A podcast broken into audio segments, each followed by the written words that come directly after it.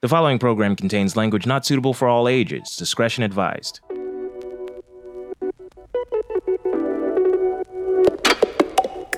Last we checked in, the anime industry was struggling. Rising competition matched with the economic crisis of 07 and 08 caused half the industry to shutter its doors within the next 5 years, and even without economic obstacles, the physical media and broadcast-focused industry was still facing the looming threat of piracy.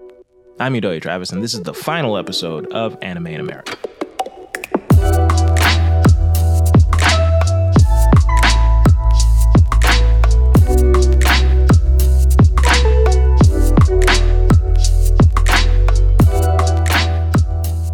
By this point, anime was already available to stream legally and had been as early as 2002 with Valkyrie Media Partners' video-on-demand service, Anime Network. It had been a mainstay on Netflix since back when the company was still mailing out DVDs, which it technically still is, but if you already knew that, chances are your internet connection isn't strong enough to listen to this podcast. Funimation and Viz had already made the jump to digital with major streaming services Hulu and Juiced. Do you remember Juiced? Because I do not. What the fuck is Juiced? Both inked deals along with the now defunct UK anime distributor Gong in 2008 to stream select anime series from their catalogs. More on that in Anime in the UK. Haha. Just kidding. Unless, maybe? Video hosting websites were presenting a major problem to anime distributors. However, the internet had entered the age of YouTube and new sites and services where literally anyone could upload a video without any kind of quality control were rising and falling daily, and with them fell the final remaining barrier between consumers and pirates, technological literacy. Arr. The online ecology was primed for pirates to step out of IRC and torrenting sites and start putting their work on streaming video pages that literally anyone could use. Unburdened by approvals and quality assurance, piracy had been beating official releases in terms of speed for decades and now suddenly was standing shoulder to shoulder with official services and availability. But already the seed of a new era had been planted, and among the thousands of video hosting sites was an anime-focused page run by a group of young Bay Area techies. We started to just tinker around nights and weekends. We were watching StarCraft replays, we were watching anime content, and every week it was like, well, let's load up this torrent and let's wait for the Naruto to come out. And now we have to see to a bunch of people before we can watch, and let's hope we don't get a virus or whatever. And it was like a lot of work. And then we're like, well, why don't we just make a website that people can just click, just like YouTube, and just start watching. And coincidentally, YouTube took off in, I would say, 05, 06, when it was really starting to hockey stick. And so we kind of said, well, that's kind of the model. YouTube, there was many other sites at the time. Now it's just YouTube, but Veo, MetaCafe, like Stage 6, like all these sites. And we're like, what if we just did one that, people would upload content that they normally just can't watch? And anime just made a lot of sense to us because we couldn't find how to watch it anywhere except for, torrent sites. So that's kind of the chronology up until we founded the company in middle of 06. That is Kun Gao, founder and former CEO of Crunchyroll. It wasn't always the biggest catalog of anime in the world. Back then, it was a small website he and his friend designed to host anime and StarCraft videos, which quickly turned from a passion project into an ever-increasing logistical and financial struggle as site traffic began to balloon. We ran up a bandwidth bill pretty quickly because bandwidth was really expensive, especially back then. It was like 20 times more expensive than it is now. And I remember we were just maxing out our credit cards because we weren't really making money. There wasn't a way to monetize with video ads. There wasn't video ads to begin with. So yeah, that was the situation in early 07. So it was raising with some angels. We approached some angels. They were they were angels for our first company, my first company, and they had gotten a return from that investment. And I asked them if they wanted to invest into the new company, and they were very supportive and they were right behind us. And then within about a month or two after the angels invested, the site just continued to grow, and it was showing up on Alexa, which was not the Amazon speaking thingamajig. It was a website where you can look at other people's traffic and how they were trending over time. And I think that's when VC started knocking on our doors. They saw that The website was just hockey sticking and blowing up, and they approached us and said, you know, they wanted to invest. And so from about, I don't know, August, September through December of 2017, you know, we started talking to a lot of VCs, and then we found the right VC to invest into our business. And then we raised about $4 million into the company. And then that was when we started paying off all of our credit card bills. And then we started to you know, get more servers, starting to hire full-time employees, because we weren't paying anyone or, you know, ourselves at that time, so that everyone can just work on this, you know, full time. That's angel investors, of course, not actual angels, which in some circles you might believe are fake. Depends. We'll leave that up to God, who is real.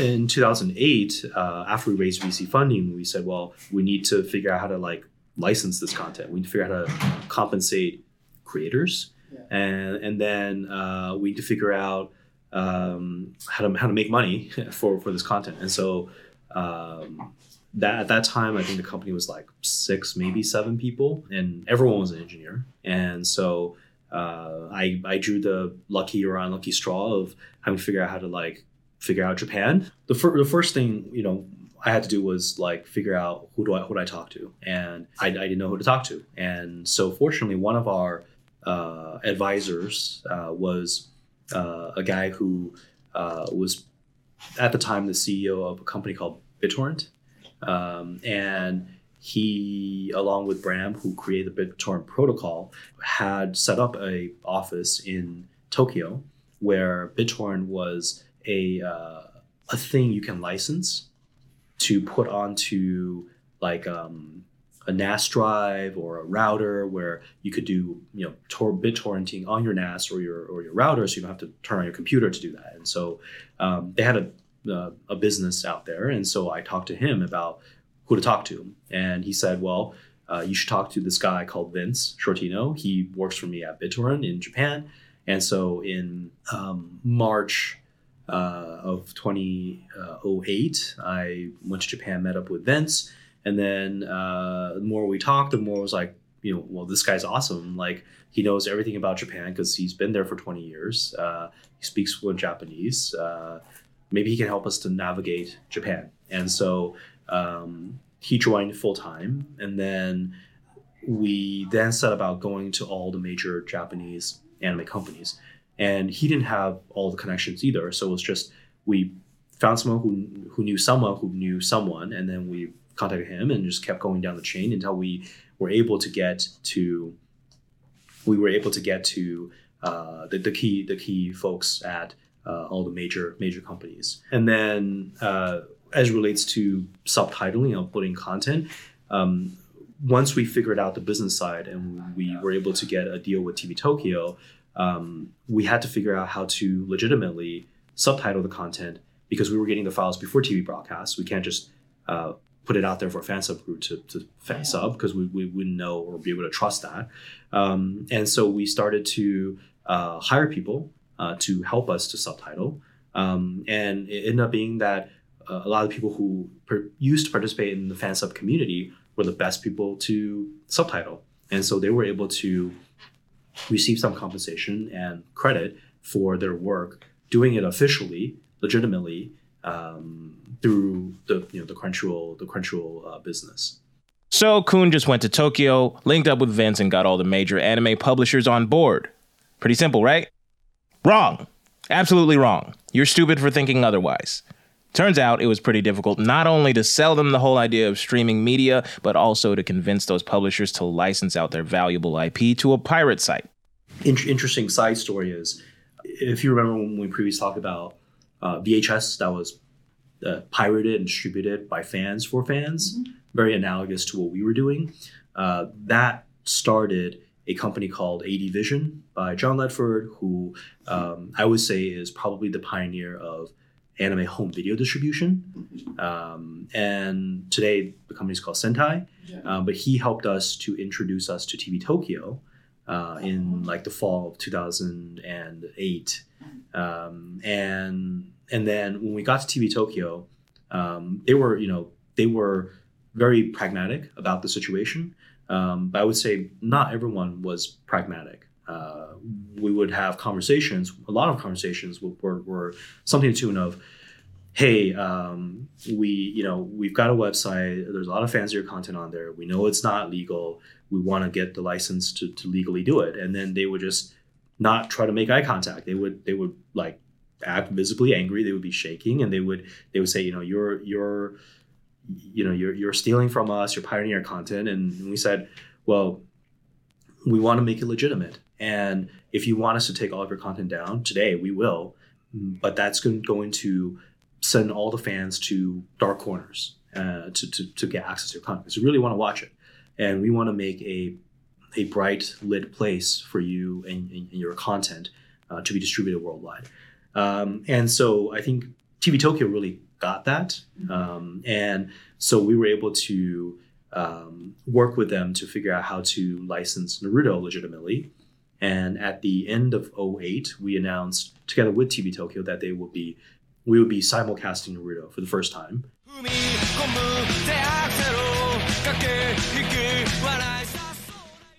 Within like an hour of TV broadcast, starting like Jan 7th or something, 2009.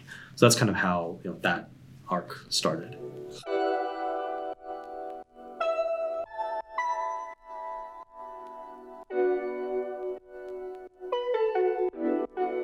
On New Year's Eve 2008, Crunchyroll deleted all of its illegal videos and fan-contributed content, converting to an official streaming service that began simulcasting Naruto Shippuden in January 2009.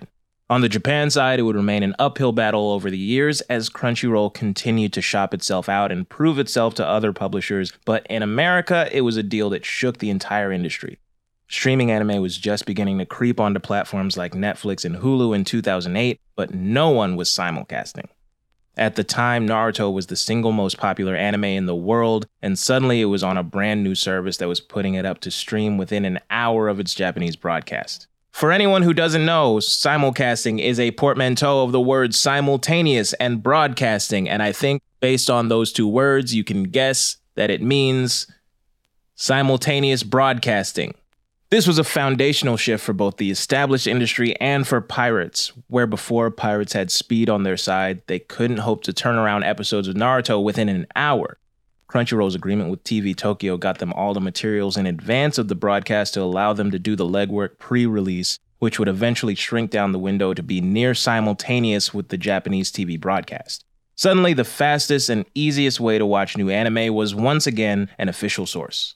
Along with their new offering, Crunchyroll also established a new framework for the streaming business.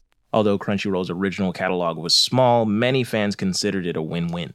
Crunchyroll had a large pre-existing community that trusted the brand, and now it was beating the pirates in speed and had a clear financial through line from your wallet to the people making the product. So Crunchyroll started to grow, and it started to grow fast. Suddenly, industry titans like Funimation, Viz, and the recently established Aniplex of America found themselves having to play catch-up. This started the simulcast wars, a nearly 10-year-long race for each of these companies to launch their own branded streaming services and get their products out alongside the official Japanese broadcast, and of course, everyone tried to get in. And I mean everyone. Every single person. But quick aside before I get into that. This pivot to simulcasting is a huge moment for anime itself, but that moment had another lasting effect on licensing that's definitely worth mentioning. Anime itself got more opportunities. Licensing companies always have to be strategic to make money, but the shift towards streaming as the primary vehicle changed the economics of anime. You might say it disrupted the industry. I think when you start off and you become so successful like Funimation in home video, sometimes it's tough to switch gears and disrupt your own business, right? And so we were disruptors. We're definitely way smaller, but we had to be nimble. And there were a lot of content that Funimation just doesn't license because for them it doesn't make sense to go get Haikyuu.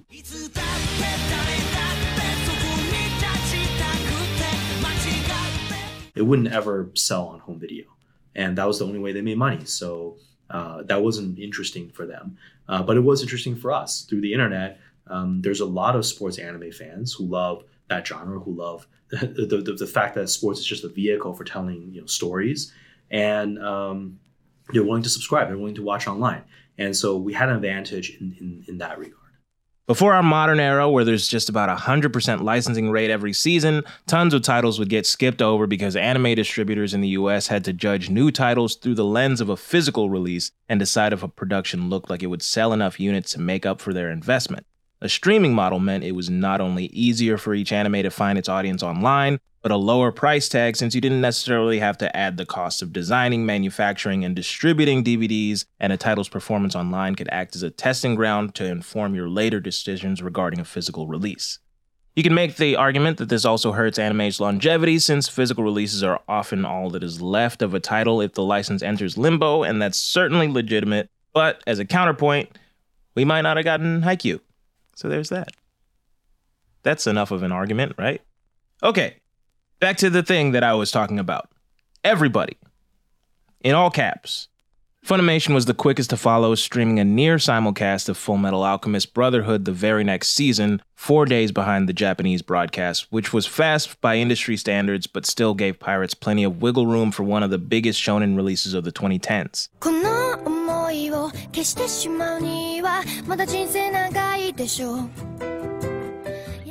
Viz followed next with Inuyasha, the final act, in the fall season, which they simulcast on Hulu. This was the pattern for about 2 years as other companies experimented with simulcasts of top priority titles, and Crunchyroll continued to grow not only in subscribers, but their number of simulcast titles each season. Then Anime News Network tried to get in on the action. Yeah, you know, the news site. The one with news in its name. One of the most trafficked anime sites in the world at the time, Anime News Network wanted in on the game, and after picking up some catalog titles from the likes of Aniplex, Bandai, and Sentai, they made their simulcasting debut, starting with Oreimo in fall 2010.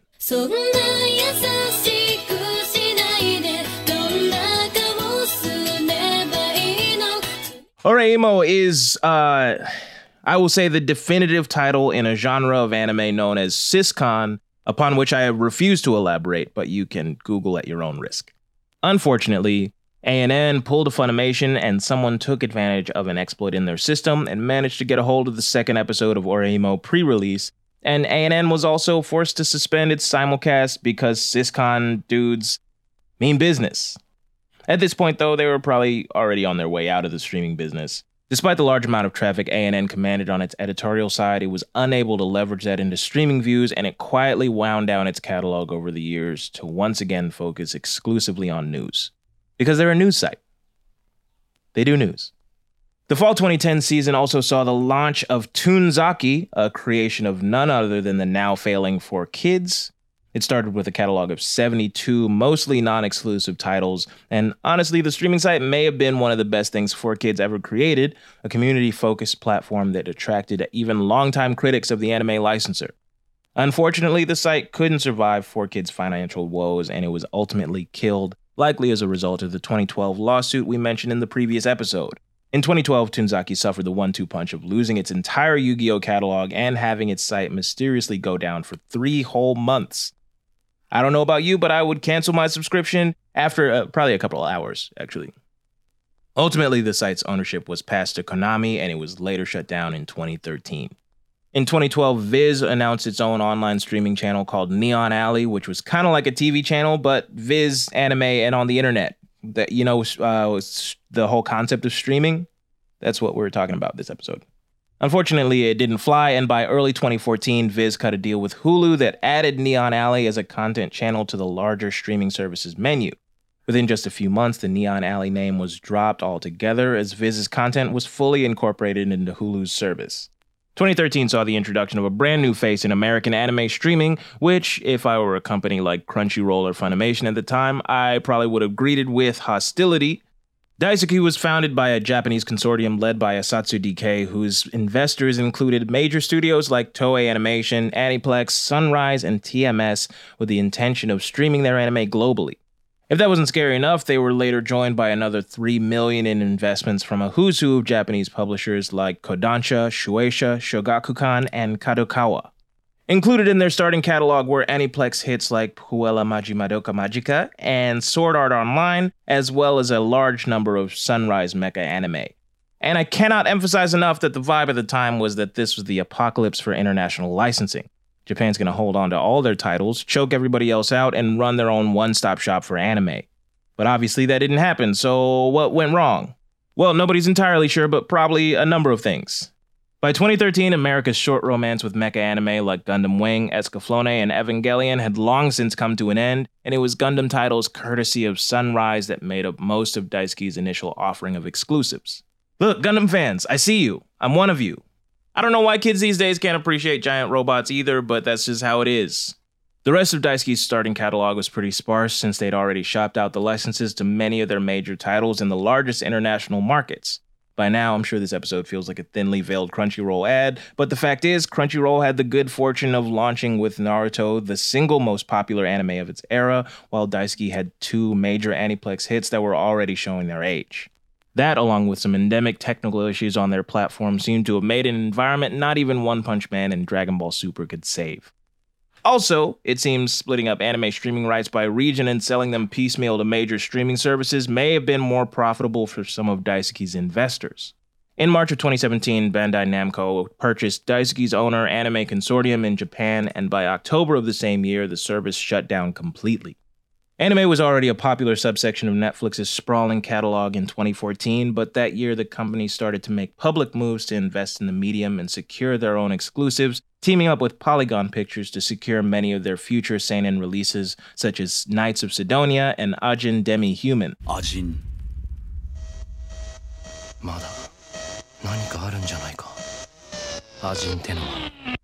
Likely establishing the relationship that would later lead to a number of 3D anime produced by Netflix itself, like the upcoming Pacific Rim and recently released Altered Carbon and Ghost in the Shell.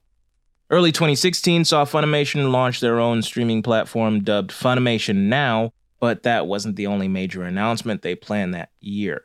2016 was also the beginning of what was probably the biggest news for anime in America since the start of simulcasting.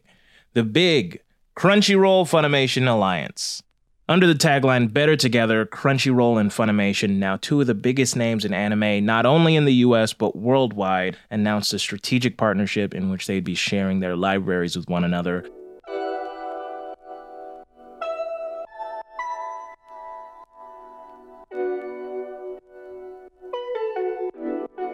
As it turned out, 2017 was the year that two media juggernauts would turn their eyes on anime, and I just gotta discuss the most unfortunate one first. I'm talking, of course, about Amazon's Anime Strike. And I say, of course, but you might not have known about it until I just said it, so... Amazon announced its entry into the anime industry January 17th with a great deal of fanfare. Amazon has just launched its own anime-focused streaming channel called Anime Strike. Anime Strike was the first of what would be several branded add-on channels for Amazon Prime Video, which were essentially ways of compartmentalizing content that they could charge extra money for. So, in addition to your Prime subscription, you'd have to shell out an additional $4.99 to watch the exclusive anime Amazon was planning to load on the service. Amazon wasn't fucking around either. Among their first exclusives was the seinen sex drama Scum's Wish, which would be the first of Amazon's new exclusive streaming deal with the lauded Noitamina animation block on Fuji TV, which down the line would land them Inuyashiki, After the Rain, and Banana Fish. They also entered a strategic deal with Sentai Filmworks that would give Anime Strike an exclusivity window for certain new Sentai titles. After about 4 months, they even rolled out the ability to download episodes for offline viewing, so even up against Netflix and the new alliance between Crunchyroll and Funimation, Anime Strike was shaping up to be the next major competitor in anime streaming. Or it seemed that way. Let's just say anime fans didn't like Anime Strike very much. You could forgive them for charging another $60 a year for a very limited library of anime, $160 if you didn't already have Prime, but also Anime Strike just didn't seem to get anime fans and didn't seem very intent on trying to figure us out. And despite Amazon's massive and sophisticated streaming video infrastructure, they just couldn't seem to get anime episodes up on time. They would show up days late, often without subtitles, and discoverability was a problem, with many complaining they were unable to find Anime Strike anime on Amazon even after searching for its exact title. Amazon publicly blamed late deliverables from Sentai for the frequent episode delays, which Sentai very publicly stated was an outright lie. It was a bad look that just got worse with their PR. Anime Strike No commented several journalists looking for interviews, and the ones they did get, like ANN's interview with VP of Digital Video Michael Paul, were awkward. Forbes and IGN each released articles panning Anime Strike, citing its prohibitive cost and that it just didn't seem to understand anime fans. Despite acquiring many major titles in 2017, including the anime award-winning Made in Abyss, Anime Strike was circling the drain. Just 7 days shy of its first year, the channel was finished. Amazon announced they were canning Anime Strike and putting their content back in general population on the rest of Prime Video. Their deal with Sentai ended, with Sentai slowly retrieving their titles off Amazon and eventually losing their exclusive deal with Noitamina as of 2019, which you can probably thank for The Promised Neverland, Given, and Sarazanmai showing up on Crunchyroll. But Amazon hasn't gotten out of the anime game entirely. Their acquisitions have been more low-key and selective, but they've kept things going with dark fantasy and science fiction anime over the past year, such as Dororo, Blade of the Immortal, Psycho Pass 3, and Pet. So some good shows to check out if you still have your mom's login or your college forgot to delete your .edu email. Otherwise, I don't know what to tell you.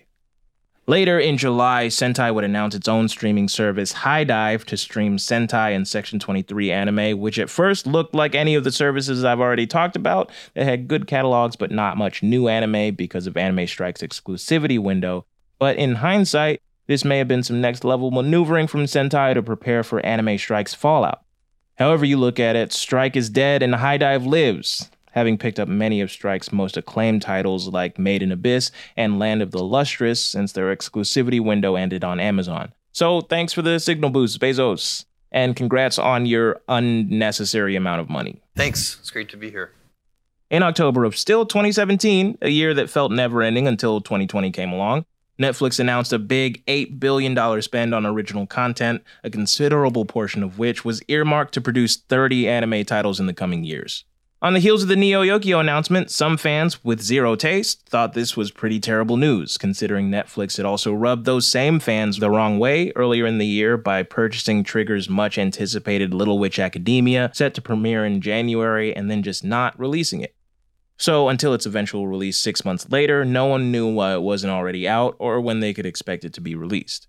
It turns out this would become Netflix's strategy in the coming years, eschewing simulcast schedules for batch releases often months after their conclusion to compete with international dubs, unless you're in Japan where they broadcast on time. This supports the binge culture that has only become more important as we all stew in our own smells at home. It's hard to tell if that system is working out for them or not because Netflix only recently hinted at maybe releasing viewership numbers, and because they're so big, they could honestly just buy all that anime and set it on fire and still not hurt their bottom line. Anyway, Little Witch Academia was the first of a sudden Netflix shopping spree. In addition to streaming titles from other anime distributors, Netflix has been pretty reliably picking up exclusive rights to about 2 to 3 anime per season, even securing a big, although temporary, you'll soon discover, exclusive streaming deal for the Fate franchise with Aniplex and slapping a Netflix original sticker on it, driving anime aggregator websites crazy every quarter when they try to build seasonal launch lists. Regardless, Netflix's interest in anime is undeniable. They would follow up their 2017 announcement with another in early 2018, claiming they had partnered with Production IG and Bones to produce new anime, and another announcement including Anima, Sublimation, and David Production in 2019. And context should tell you those are very big anime studios, but if it doesn't, I will tell you. They are very big anime studios.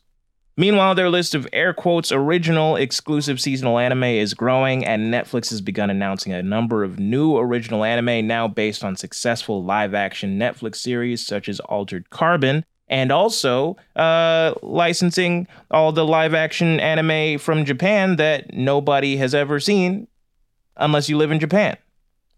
Basically, what I'm trying to say here is Netflix is very into anime. Another smaller announcement in 2017 was that Funimation had been acquired by Sony, which was notable but not unusual since the company had changed hands multiple times. And that's where I'm ending my history. That's it.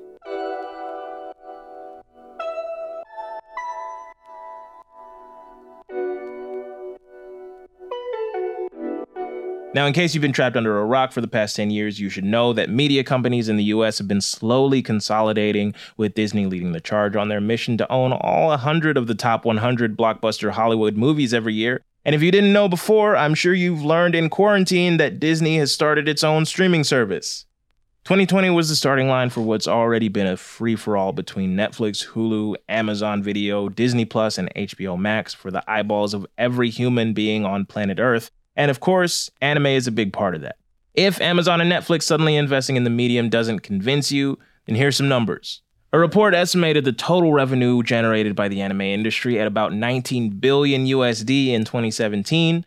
Another report estimated the total revenue generated by the US film industry as a whole at about $43 billion USD, with anime on average being considerably cheaper than inflated Hollywood and premiere TV budgets like Avengers Endgame's $356 million purse or Game of Thrones' $90 million final season budget, which covered a mere 6 episodes.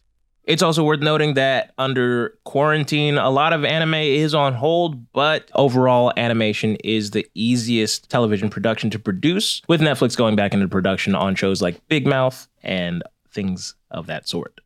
Ironically, despite technical advances, we've just about come full circle with the largest media conglomerates in the US once again being in charge of anime localization. We've also seen the reappearance of anime as a relatively cheap addition to content portfolios, the major differences being the dramatically shrinking distance between Japan and America, and almost 100% rate of title acquisition by Western companies, and anime having transformed from something to fill time or disguise as American cartoons into its own mainstream force in the media alongside the MCU and whatever HBO is doing since Game of Thrones ended. There are definite concerns with the way the industry is headed, but the benefits are undeniable. Save for maybe China, Americans are the most privileged group of anime fans, even more so than those in Japan itself. A perfect storm of being one of the largest anime markets in the world, paired with this decades-long consolidation of media, is that all the anime gets licensed but spread across less platforms than even in Japan. So even if it seems like you're forking over subscription fees to an unreasonable number of services to catch all the big shows, realize you've got it better than international fans whose countries don't even get every seasonal title. When you think about it, anime is even easier to keep up with than American TV. Amazon Prime, Netflix, Crunchyroll, Funimation, and HiDive gets you well over 99% of everything out there. Meanwhile, in the sprawling American media landscape, you'll also need a subscription to Disney+, HBO Max, Peacock, and not only Hulu, but make sure to grab Starz, Cinemax, and entertainment add-ons, maybe even Hallmark if you're into stuff your grandma watches. And that is to say nothing of specialty and classic services like Shudder and Criterion, and of course, Quibi. How could we possibly forget Quibi? Point is, each of these services probably has a few titles that were formative to your childhood and has some upcoming release that you're interested in. And compared to that, anime has been cordoned off into what appears to be a reasonably small number of subscriptions. Now the face of competition has changed entirely. Co-productions are nothing new in anime, dating back to the beginnings of anime in America in the 60s, and definitely providing a deep enough topic to warrant its own episode if Crunchyroll greenlights a season 2. But co-productions had previously been a way to get a particular project created, one of the most famous examples being the 1995 Ghost in the Shell film, a joint production between Kodansha, Bandai Visual, and the UK-based Manga Entertainment. Once again, anime in the UK. Maybe. As previously discussed in our manga episode, up until that film, Ghost in the Shell, along with many Masamune Shiro works, had a considerable following in the West, greater even than in Japan. Investing in the film made sense, and the deal gave Manga Entertainment exclusive rights to a cult classic that's still being both emulated and outright ripped off by American directors to this day. At the time, it was what you call a smart investment in a specific title with crossover appeal to Western audiences. And yeah, that's still what co-productions are, but also they're a way of getting your foot in the door early on titles you want to license by investing in them years in advance rather than bidding on rights in the lead up to the release. It also goes a long way in developing good relationships with studios and production committees. And Netflix has been loudest on the co-production front, proudly announcing their strategic partnerships since as early as 2014. Licensing content from studios directly to dodge the committee system and just slapping Netflix original on titles after they purchase exclusive rights, whether they were actually involved in production or not. Partly because that's just how TV works in America. Looking back, you can find at least one example of a co-production from most of the major American anime companies that rose and fell in the 90s and 2000s. Crunchyroll itself has been quietly producing anime since early in its existence, counting over 60 co-pros before announcing their original slate in 2020. Funimation first dipped their toes in back in 2016 with Dimension W and have slowly started to accrue their own roster of co-productions since late last year. If you're a proper anime fan that never skips the OP, you may have noticed a growing number of American names and companies in the production credits since 2010.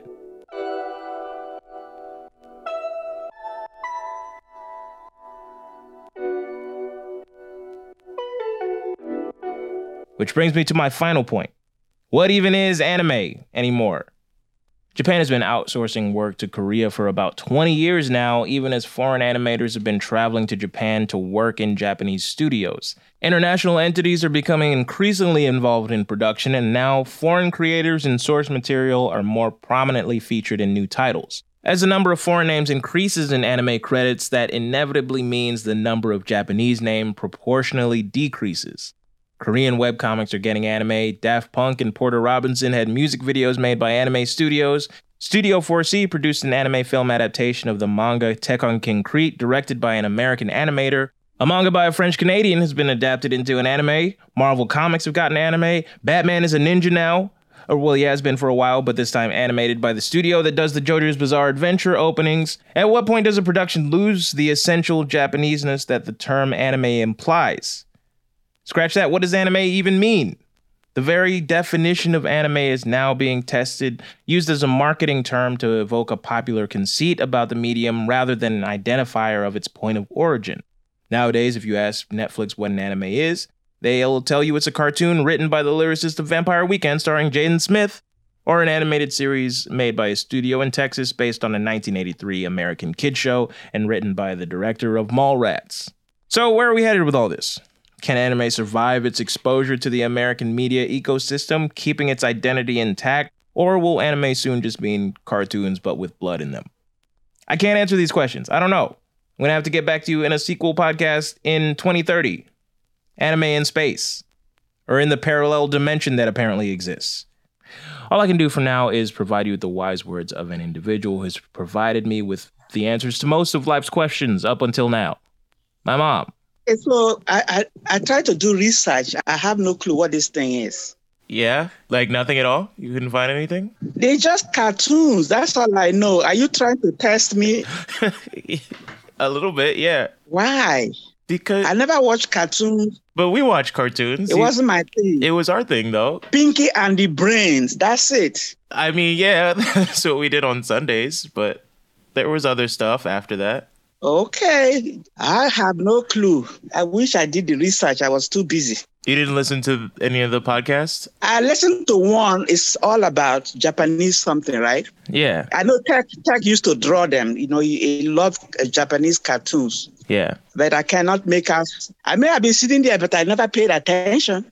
No, there was like, Pokemon is anime. That counts. Oh, really? Yeah. Pokemon is anime. Yeah. Oh, my God. I thought the name of the cartoon is anime. Oh, no. Oh, Pokemon is anime, which means there are several versions, right? Yeah, there's a lot. There's like Pokemon, there's Dragon Ball Z. Dragon Ball Z. I just recently heard that. Yeah. And there's, did you ever watch Speed Racer? In a car? Yeah. They like to drive? Yeah. Yeah, I've seen that. Yeah, that's anime too. I watch it as kid, but I just, all that stuff was for you guys, babysitting tactics. Don't you guys? You didn't know that? Those shows, they're was just babysitting. It was all for babysitting. They're not even. You didn't know that? They're not even for kids, though. Huh? Those shows are not for kids, though. Yeah, that's why I'm trying to tell you I didn't pay attention. Yeah, so the general name is anime. Yeah. Under anime, it's like you have all these different versions of cartoons. Yeah. Okay. Yeah, did you think you thought it was one show? I thought it was just one. Okay. And I just heard of it. Okay, I definitely could have. Anime. I definitely could have clarified that a few weeks ago. Yep, I didn't know. Okay, maybe that's my fault. So Pinky and the Brain. Pinky wasn't one of them? No, he was not. Oh, okay. You guys confuse me. What else do you want to know? I think maybe that's it. I don't know. What do you mean that's it? There's not that much. I just wanted to know if you knew what anime was. I waited all this time just to tell you in 5 seconds that anime, something is under anime, is just a broad name for other cartoons. Yeah. Jeez. And I'll be here all excited thinking that something else is coming up. Oh no. I just wanted to ask if you knew.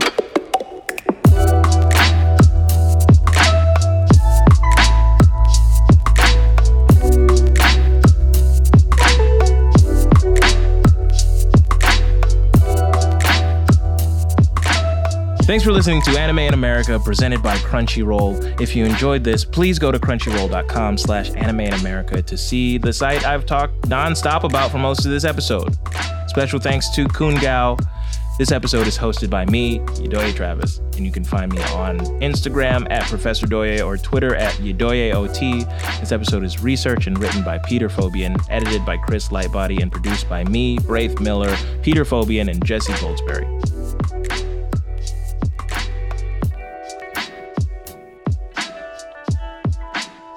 But you can start watching them now if you want. Seriously? Yeah. Anime's not just for kids, there's adult stuff. Really? Like one example. There's Cowboy Bebop is a good one. It's like a drama. It's sort of like, okay, tell me, what do they do? Like what? They're so the main characters are like, they're bounty hunters, and so they fly through space just like tracking down criminals. It's kind of like a crime thing. I don't like Star Wars. I know you don't like Star Wars, but I know you like crime stuff. You think I'm gonna like? I know you like crime stuff, though.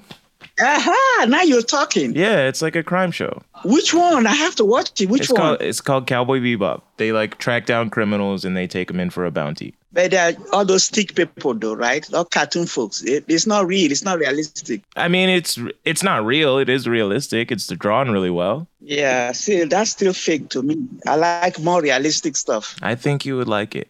Name it again. Cowboy Bebop. Cowboy what? Bebop. Bebop. Cowboy Bebop. Okay. Yeah. Cowboy Bebop. Yeah. I'll send you a link.